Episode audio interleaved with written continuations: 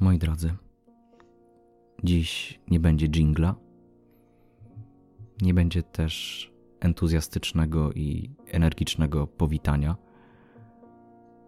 bo jest to bardzo smutny dzień dla nas, kibiców. Witają się z Wami Wiktor Piechowski i Jakub Jakubiec, a to jest podcast Panu Bogu w okno. Chciałbym uczcić pamięć naszej ulubionej dyscypliny piłki nożnej chwilą ciszy. 19 kwietnia 2021 roku. Data, która w futbolu zostanie zapamiętana jako początek nowego porządku europejskich rozgrywek. Nowy format Ligi Mistrzów i powstanie Superligi. To wszystko zaprzecza idei sportu. Co to oznacza dla europejskiego futbolu? Dla piłkarzy? Gdzie w tym wszystkim Jose Mourinho i Łukasz Fabiański? Panie Jakubie, czas porozmawiać w takim razie o tym tworze. O tej Superlidze, co to wszystko znaczy, skąd to się wzięło, że nagle jest kolejna Liga Mistrzów, w której mamy 12 klubów założycielskich z trzech najlepszych lig świata. Ja się nie mogę ocknąć, Wiktor. Ja się nie mogę ocknąć, bo ja jako kibic, mówię to całkowicie szczerze, nie czułem się chyba jeszcze nigdy aż tak oszukany.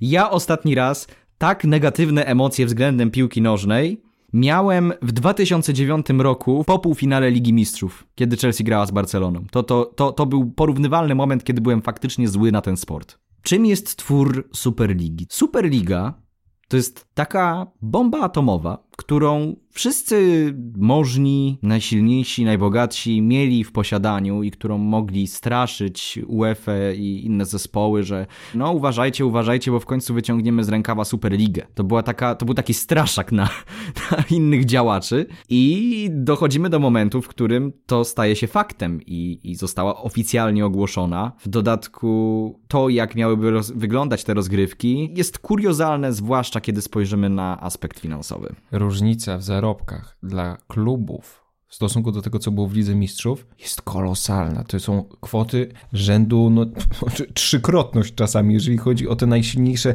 zespoły założycielskie w Superlidze, to mówimy o kwotach rzędu 400 milionów euro za sezon, za samych startów. A z czego to wynika? Wynika to z tego, że są sponsorzy, którzy wolą zainwestować w Superligę pełną FC Barcelony, Atletico Madryt, Liverpoolu, Manchesteru City, United, innych klubów, niż w taką Ligę Mistrzów, gdzie nagle będziemy mieli z pierwszego miejsca we Włoszech Napoli, które w tym sezonie prezentuje się tak sobie. Do tego dochodzi kolejny aspekt, to znaczy, że pieniądze, które dostają kluby, nie przechodzą przez UEFA. To znaczy, że UEFA, która w Lidze Mistrzów zarządza wszystkimi i rozdziela te pieniądze na wszystkie departamenty, tutaj nie ma racji bytu. Tu kluby dzielą się między sobą zarobkami. I co jest ciekawe, każdy z klubów, który zaczyna uczestniczyć, już na starcie dostaje większą ilość gotówki niż za wygranie Ligi Mistrzów. I powiedziałbym, że nawet się temu nie dziwię. Powiedziałbym, że nawet się temu nie dziwię, bo UEFA przez wiele lat y, pokrętnie próbowała w cudzysłowie wyrównywać szanse, utrudniając tym samym też dużym klubom działania na rynku transferowym i nie tylko. Financial Fair Play to w ogóle był kompletny niewypał, który ciągnął się przez wiele, wiele lat i dochodziło do takich absurdów, jak chociażby transfer Neymara, gdzie to musiało być załatwiane zupełnie jakoś przez zewnętrzną spółkę. No i UEFA i FIFA to są takie dwie też organizacje, które no swoje za uszami też mają, tak? I przez wiele lat y, też nie zachowywały się zawsze w porządku, no a w końcu ktoś powiedział basta i, i to się stało i ta bomba atomowa, o której przed chwilą mówiłem, ten pocisk, ten, y, to, to dosłownie ta Superliga była taką czarną wołgą, która miała przyjechać i zabrać nam piłkę w tym wypadku. Straszne. No ale ona, ona, ona pojawia się na horyzoncie i pytanie brzmi, czy jest to blef, czy jest to fakt. Obawiam się, że niestety to drugie i obawiam się również, że niewiele może powstrzymać te kluby od wycofania się z tego projektu. Właściwie nie ma teraz UEFA żadnych asów, żeby jakkolwiek móc przekonać kluby, które są uciekinierami. Mówimy tutaj o Atletico Madryt, FC Barcelonie, Realu Madryt, o sześciu klubach angielskich. To jest niesamowita liczba. Tottenham, Arsenal, Manchester City, Manchester United, Chelsea, Liverpool. Szkoda, szkoda, bo słowa you will never walk alone, no teraz będą szli w 12, jak to się mówi. Do tego dochodzą kluby włoskie. Intermediolan, Juventus Turyn i AC Milan. Była mowa też o innych klubach. Ale niemieckie kluby odmówiły. I właśnie, jak, Jak na mówił, razie, jak, jak mówił razie. Bayern, odmówiła Borussia, odmówiło nawet PSG, co jest kompletnie kuriozalne, patrząc na to, jaką politykę transferową i jak uciskane przez UEFA mogło być PSG w ostatnich latach. Ale no tutaj trzeba zwrócić na jedną rzecz uwagę, że głównymi udziałowcami w PSG są Katarczycy, a mundial w Katarze sam się nie zorganizuje. To jest inna I sprawa. jednak mimo wszystko przechodzi, przechodzi przez y, ręce FIFA, więc no tutaj myślę, że PSG nie za wiele ma do gadania i myślę, że nawet mogłoby chcieć w tym wziąć udział, no ale teraz musi PR-owo utrzymać się wersji starego systemu. Zobacz, do czego to dochodzi, że nagle mm, no, korporacja, no tak można nazwać UEFA i FIFA, które teraz tak dumnie stoją naprzeciwko Superligi tego tworu. Jeszcze lata temu, to co wcześniej powiedziałeś, ciągnęły sprawy korupcyjne jedna za drugą. Był Blatter, była korupcja. Był Katar, była korupcja. Był temat Platiniego, była korupcja. No i teraz pytanie, czy jakby UEFA sama sobie nie doprowadziła do Na tego, bo moim tak. zdaniem mm, wiadomo, że kluby nie miałyby tego problemu, jeżeli by pieniądze były inaczej dysponowane, to wiadomo, ale o pieniądzach nie dyskutuje się. Kolejny temat, co UEFA robi na przykład teraz z innymi rozgrywkami, gdzie tak naprawdę zespoły z Conference Cup, który teraz miał zaistnieć na arenie międzynarodowej, automatycznie zaczynają wchodzić do Ligi Europy. To jest jakiś chory twór w tym momencie. Jeżeli powstaje Superliga, to Conference Cup jest taką czwartą ligą mistrzów, dosłownie. To wyo- wyobraźmy sobie Conference Cup, finał na stadionie, no nie wiem, w Atenach, gdzie naprzeciwko siebie staje, mm, poczekaj, poczekaj, Giron de Bordeaux mm, I Piast Gliwice. i, o, oj, to, to, był, to byłby sukces. No i Waldemar Fornalik, spokojny na ławce, wiadomo, uda się. Abstrahując od polskiej ekstraklasy, która wbrew pozorom nie ma nic wspólnego ani z Ligą Mistrzów, ani z Superligą, bo podobno, ale to jest y, jeszcze do potwierdzenia, żaden polski klub nie wyraził zgody na Superligę, za to należą się y, gratulacje i brawa. Ogromne brawa, zwłaszcza dla prezesa Mioduskiego, że nie zdecydował się y, uczestniczyć, no bo przecież y, Legia spokojnie mogłaby z powodzeniem brać udział w tych rozgrywkach. Czy się mylę? Y, Nie, nie, w żadnym wypadku, bo, bo dług jest dość podobny. Dług jest dość podobny, A, jeżeli chodzi no o tak, Liverpool i Legię Warszawa, tylko tam w euro, tutaj w złotówkach, ale to już, to już mniejsza z tym, jak to się mówi. Mniejsza z tym, no w, w każdym razie. Czy te kluby pokroju Bayernu, Borussii, PSG w końcu prędzej czy później się przełamią? Myślę, że oczywiście, że tak. I, I tu jestem absolutnie wręcz pewien, że w momencie, w którym Superliga stanie się faktem i UEFA nie będzie mogła nic z tym zrobić i FIFA nie będzie mogła nic z tym zrobić, to, to będzie moment, w którym pozostałe kluby, które teraz PR-owo dzielnie przy tym trwają, będą zmuszone praktycznie dołączyć do tej ligi. Znaczy nikt nikogo oczywiście nie zmusza, tak? Tylko to z punktu finansowego nie ma innej opcji tak naprawdę dla tych zespołów. Nie ma innej opcji marketingowej, no chyba, że faktycznie Bundesliga będzie stała takim betonem za tym, żeby absolutnie nie wypuszczać żadnego klubu do Superligi i stanie się równocześnie drugą najlepiej opłacaną pod względem praw transmisyjnych ligą w Europie. No ch- chyba tak by się stało, no bo to by była jedyna liga, która nie zostałaby zdekonstruowana. Tak, tylko zwróćmy uwagę na jeszcze jeden klub, który mm, dość mocno puka do e, drzwi Superligi. Mm, Kuluarowo mówi się jeszcze o RB Lipsk, który jest ciekawym tworem. Ale które podobno zaprzeczyło, które Mhm. zaprzeczyło podobno, jakoby miałoby dołączać do Super. Znaczy oczywiście Wiadomo, wiadomo, że- że oczywiście Imperium, Imperium Red Bulla, które ma swój klub y, również w MLS, tak, y, które nie, nie, nie, nie skąpi pieniędzy tak naprawdę. No nie, nie, nie chcę mi się w to wierzyć, jest to kolejna zagrywka PR-owa, ale oni się przy tym też trzymają, że na razie nie chcą dołączać. No i nie dziwię się, To zobaczymy, to zobaczymy. No, jeżeli chcemy mówić o samej budowie Superligi, to zakłada ona 12 klubów w swoim gronie. Do tego dochodzą jeszcze 3, o których się kuluarowo mówi i 5 z kwalifikacji. Jeszcze nie wiemy, jak te kwalifikacje mają wyglądać dokładnie, ale na pewno nie będzie tam, wydaje mi się, Lecha Poznań. No, no, no co, no nie w tym roku, nie w tym roku, ale zobaczmy, co będzie dalej. to jest splunięcie w twarz wszystkim zespołom, które aspirują, żeby walczyć o to top 4. Rozmawialiśmy o tym w zeszłym tygodniu i naprawdę ręce mi trochę opadają, bo rozmawialiśmy w zeszłym tygodniu o niesamowitych rozstrzygnięciach w Premier League. Że West Ham i Leicester mogą osiągnąć Ligę Mistrzów. Tak, no a że, teraz... No, no na tym polega piękno oglądania piłki i oczywiście wiadomym jest, że taka Superliga dla kibica kanapowego, który lubi sobie od czasu do czasu włączyć piłkę i w sumie się nią nie interesuje, ale lubi zobaczyć futbol na najwyższym poziomie, to Superliga będzie na pewno czymś bardziej atrakcyjnym. I co do tego nawet nie ma żadnych wątpliwości. Natomiast dla nas, takich kibiców y, z pasji, którzy po prostu lubią oglądać różne ligi, my się nie ograniczamy do jednej ligi. Jestem pewien, że jest o wiele więcej osób, które również lubią śledzić różne rozgrywki. Te ligi, brzydko mówiąc, top 5 zostają wykastrowane w momencie, w którym te kluby z nich uciekają. Ale podkreślmy jedną bardzo ważną rzecz.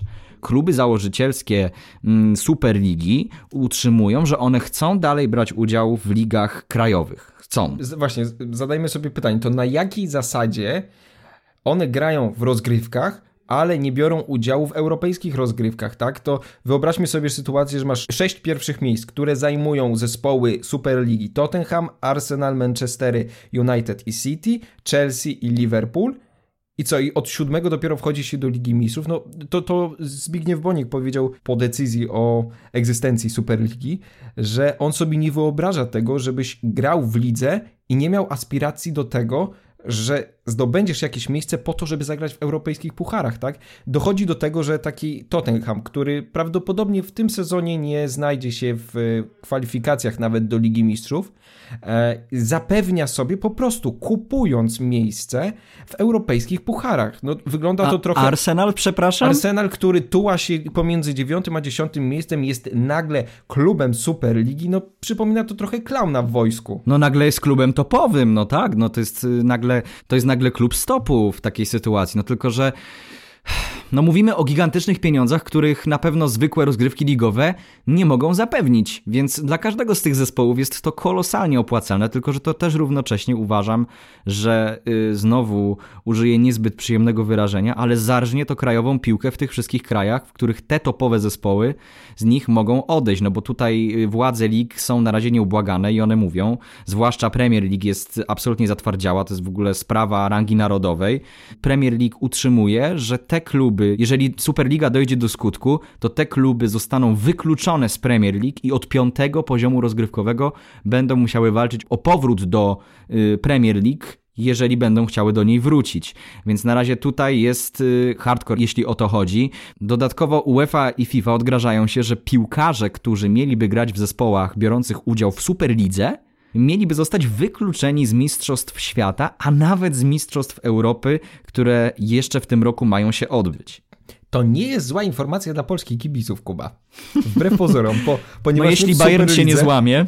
Jeżeli Bayern się nie złamie, to my praktycznie traf, tracimy tylko Wojtka Szczęsnego, na którego pozycję akurat mamy Łukasza Fabiańskiego. To nie jest wcale zła informacja dla polskich kibiców, ale wracając do tego, pomyśl sobie, że nagle mamy taką sytuację, że no właśnie, co zawodnik ma zrobić? Tomasz Smokowski w misji Football powiedział bardzo dobre zdanie. Piłkarz jest pracownikiem klubu. I nagle klub decyduje się zagrać w innych rozgrywkach. Przenieśmy to na korporację.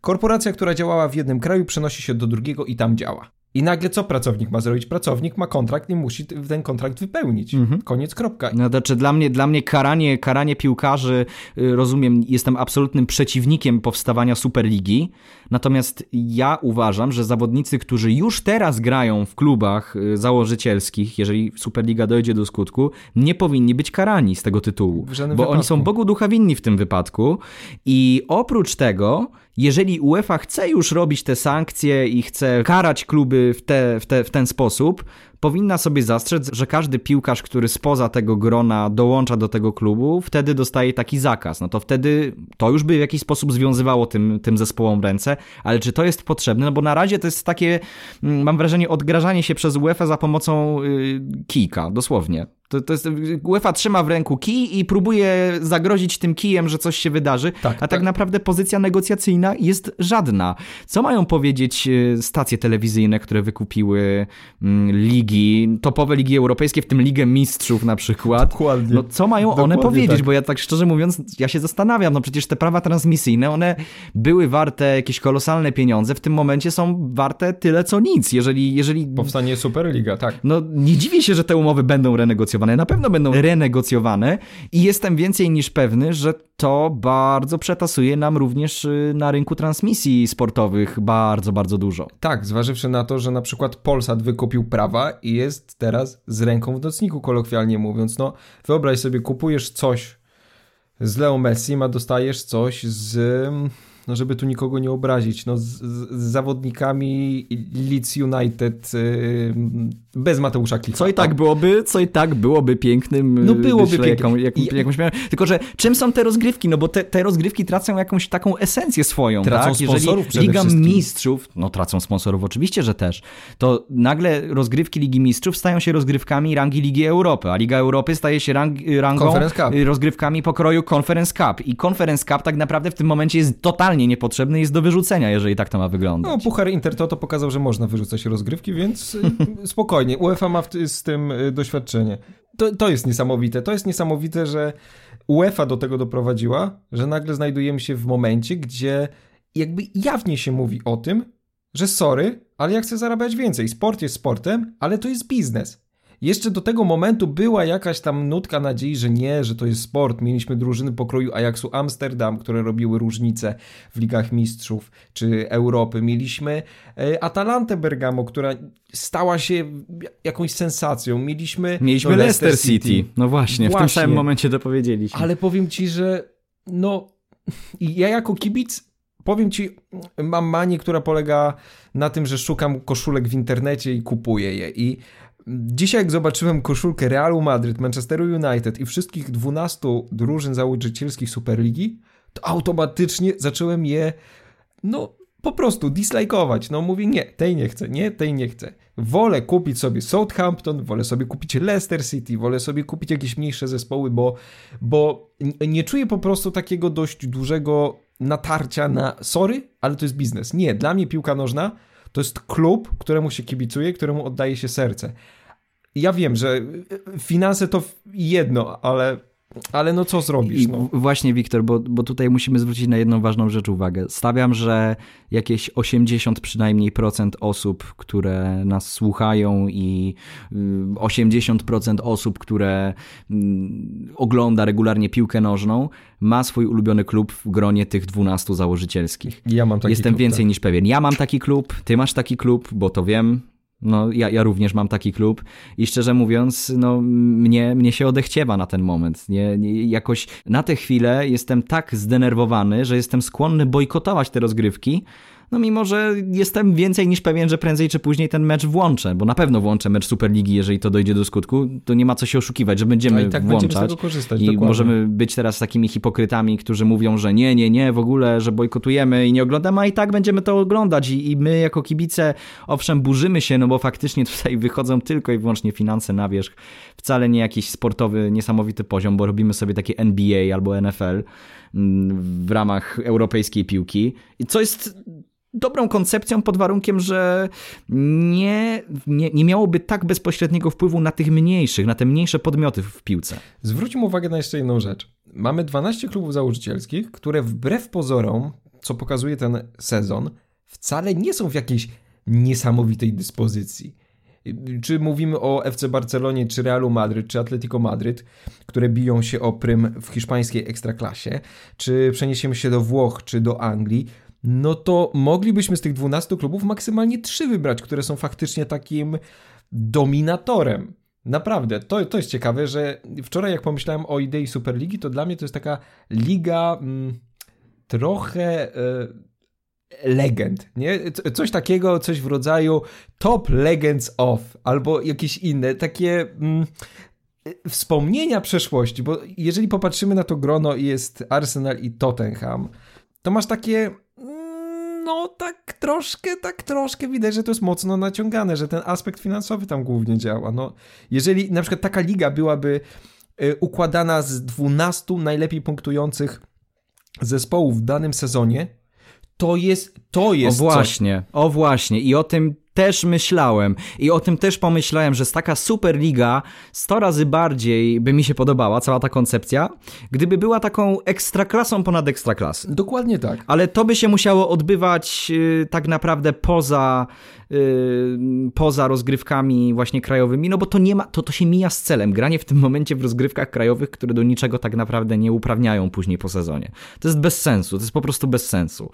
I no, z drugiej strony to też byśmy narzekali dokładnie na to samo, że nagle ligi pierwsze, yy, ligi typu Premier League, Serie A czy, yy, czy La Liga stawałyby się po prostu drugą klasą rozgrywkową, zamiast być tą pierwszą. No, to, z tym myślę nie wygramy nigdy. Pytanie, co, co się zepsuło w europejskim futbolu, że nagle z rozgrywek, w których chcieliśmy oglądać tylko mistrzów danych krajów, czy zdobywców krajowych pucharów, co było przed Ligą Mistrzów i Ligą Europy, jeszcze przed pucharem UEFA, co się popsuło? Jak bardzo pieniądze weszły do tego wszystkiego, że nagle mamy rozpad. To, to jest niesamowite, że europejskie rozgrywki powinny być zawodami, gdzie widzimy mistrza Szwajcarii grającego z mistrzem Anglii, który może sprawić sensację, zdobywcę Pucharu Włoch, zdobywcą Pucharu Holandii. No, coś tu się może dziać, tak? To, to na przykład była ogromna szansa dla mniejszych klubów. To była prawdziwa szansa dla klubów pokroju Legii Warszawa, Widzewa Łódź i też nie mówimy teraz, mówimy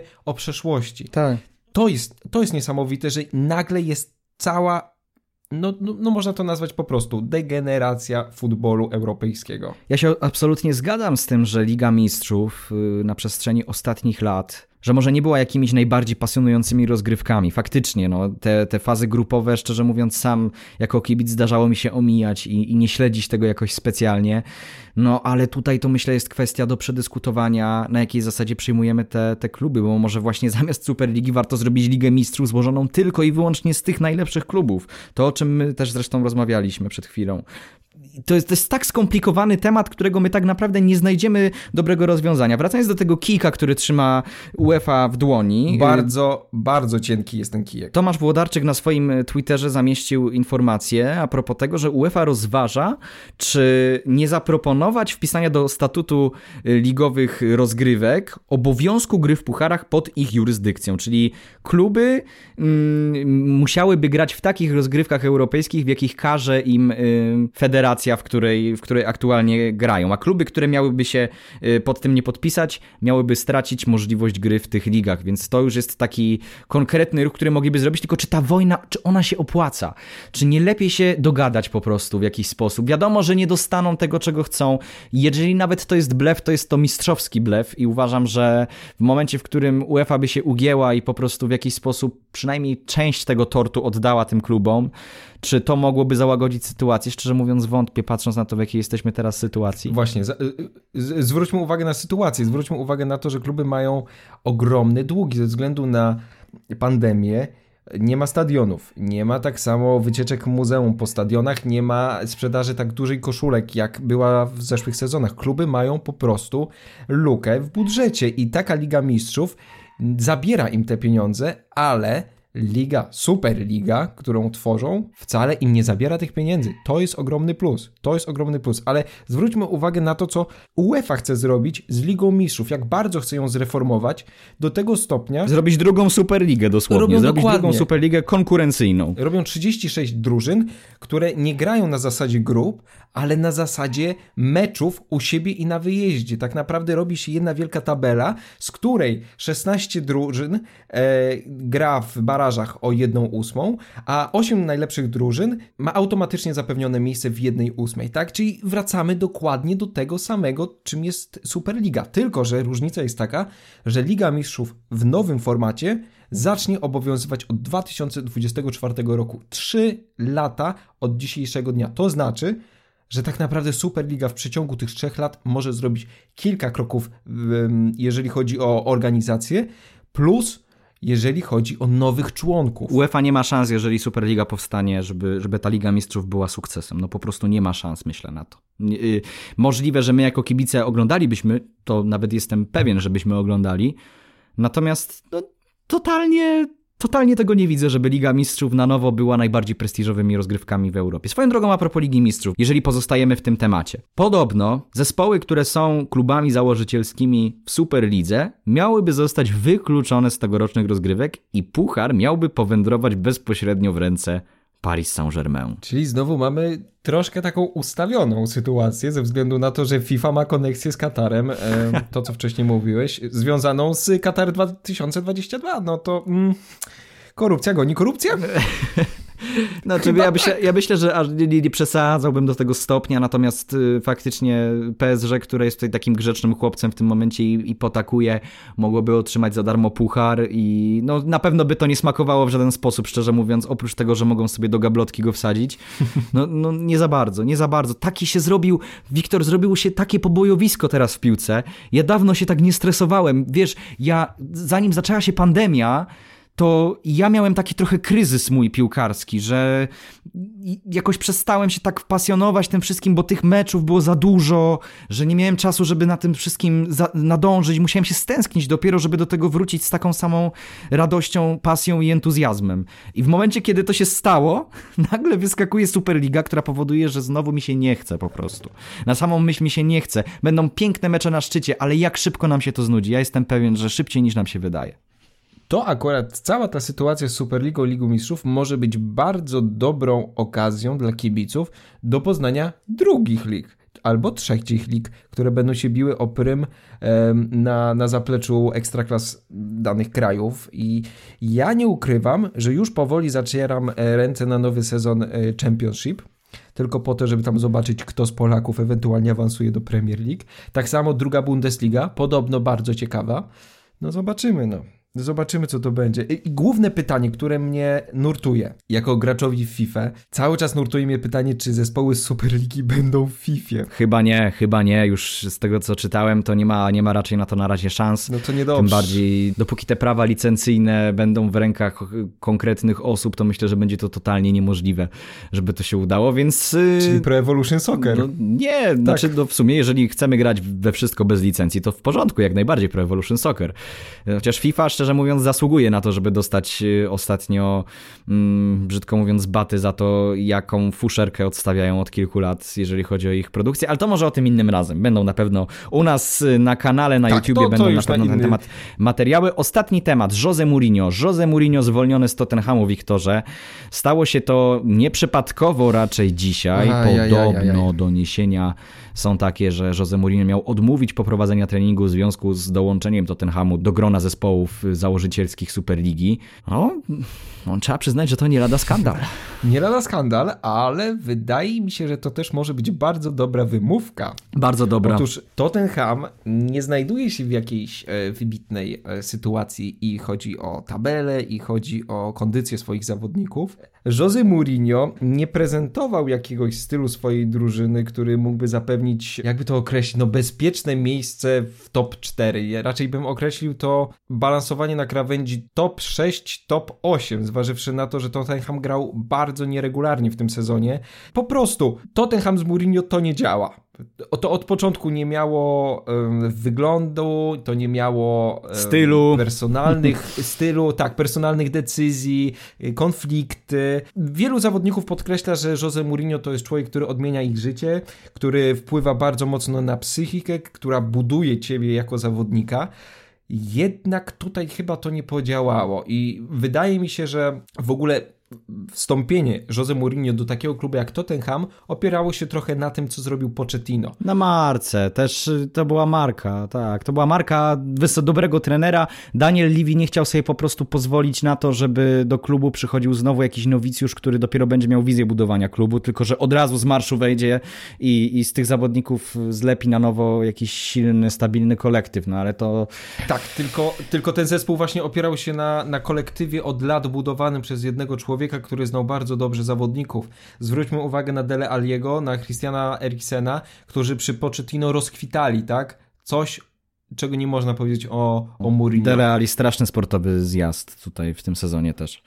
Strasznie, ale to też widać po jego zachowaniu w mediach społecznościowych, że nie jest fanem Jose Mourinho i raczej nie będzie płakał po jego rozstaniu z klubem. Na pewno, na pewno też y, tego rozstania nie możemy usprawiedliwiać tym, że Mourinho odmówił przyjścia na trening i, Nie, to- i, i to że, to, i że to jest- jest. No, to, to raczej po prostu przelało czarę goryczy i też nie chciano, wydaje mi się, szukać lepszego momentu. I dla Mourinho to jest też najlepszy moment tak naprawdę, bo Mourinho z podniesioną głową może odchodzić z Tottenhamu. On, on też i- sam w wywiadach podkreślał, że co najlepiej trener może zrobić w momencie, jak chce go zwolnić klub, samemu odejść. I to jest taka sytuacja. Widać, że No trochę tak nie, samemu nie odszedł, bo rozwiązano z nim umowę. rozwiązano z nim umowę, ale dał pretekst. W ogóle Jose Mourinho jest rekordzistą, jeśli chodzi o te odprawy z klubów, z których jest wyrzucany. No tutaj już ponad 90 milionów, chyba 93 miliony aż euro Jose Mourinho zainkasował za to, że jest zwalniany ze stanowiska y, pierwszego trenera, także no szapoba naprawdę panie Jose. Bardzo mi się podoba to, co Jose Mourinho zrobił ostatnio ze swoim wizerunkiem,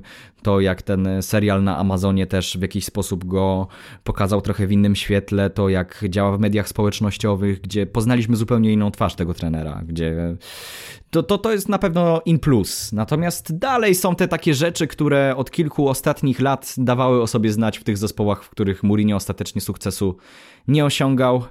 Z Tottenhamu odszedł, Superliga na horyzoncie, chociaż nie wydaje mi się, żeby y, Jose Mourinho był zainteresowany na razie. Pierwszy trener, który wprowadził Tottenham do Superligi, tak.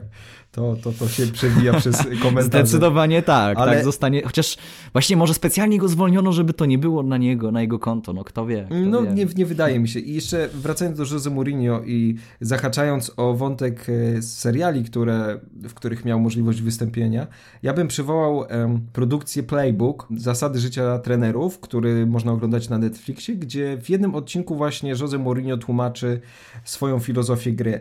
On tam bardzo dobrze mówi o przeszłości i zastanawiam się, czy właśnie on nie został i taktycznie, i filozofią swojego grania w przeszłości, która aktualnie w momencie ścierania się z takim e, gegenpressingiem Jurgena Kloppa, czy niespodzianką Ole Gunnara Solskiera, czy machiną Pepa Guardioli, nie za bardzo odjechała Portugalczykowi. I tu się obawiam, że trochę już nie ma powrotu. Zobaczymy, co czeka Jose Mourinho w przyszłości. Zobaczymy, co się wydarzy w kwestii Superligi. My nagrywamy ten podcast w poniedziałek, więc y, jeszcze wiele się może wydarzyć i na pewno jeszcze bardzo dużo się wydarzy. Więc y, no, mam nadzieję przynajmniej, że kiedy to dodamy, czyli we wtorek, nie będzie to jeszcze przeterminowana sprawa. Tak, Ale dziękujemy, że byliście z nami. To jest pierwszy odcinek, który dodajemy również na YouTubie, także jeżeli jesteście zainteresowani większą ilością materiałów, to subskrybujcie, zostawcie łapkę w górę i może jakiś komentarz. A jeżeli słuchacie nas na Spotify'u, to możecie się po prostu uśmiechnąć, my będziemy wiedzieli, kiedy, kiedy to robicie, także zachęcamy Was serdecznie. Byli z Wami Wiktor Piechowski. i Jakub Jakubiec, a to był smutny, bo smutny, ale jednak podcast Panu Bogu w okno.